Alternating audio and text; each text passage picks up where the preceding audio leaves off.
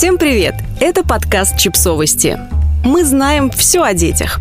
Русский язык и не такое выдерживал. Подкаст в защиту слова «тодлер». Многодетная мама Вероника Журавлева написала небольшое эссе в защиту слова «тодлер», которое, как кажется некоторым нашим читателям и слушателям, издание «Родительстве нет, это нормально» и «Чипс Джорнал», насаждает только из соображений троллинга. Но это не так. Делается это потому, что чувствуем, как современное родительство нуждается в расширении понятийного аппарата.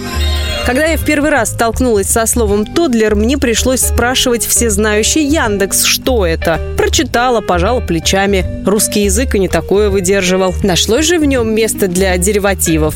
Кстати, что это? И хайпа. А потом мой ребенок пополз. Потом встал. В положенное время побежал. Ну, не так, чтобы прям побежал, но было понятно, что это он пытается ускориться. И я поняла, вот это и есть этап тодлерства.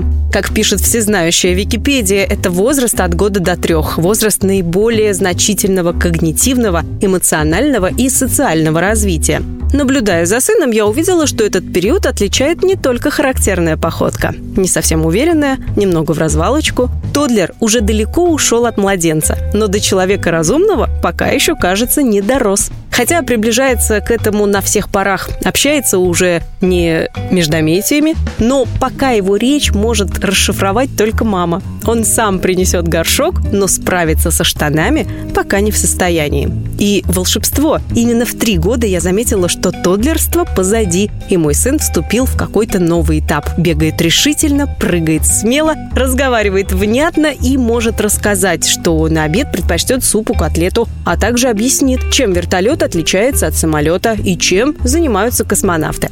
Да, впереди много нового и интересного, но я уже немного скучаю по тому малышу, бессловесному и немного неловкому. Правда, меня греет мысль, что в нашем доме на подходе новые тодлеры. Девочкам сейчас 8 месяцев, и одна из них явно четверенькам предпочитает прямохождение. Одним словом, в нашем доме слово «тодлер» активно используется и нежно любимо. Согласитесь, звучит немного лучше, чем «ковылялка». Полагаю, такой вариант удовлетворил бы только сторонников макроступов и прочих шарокатов.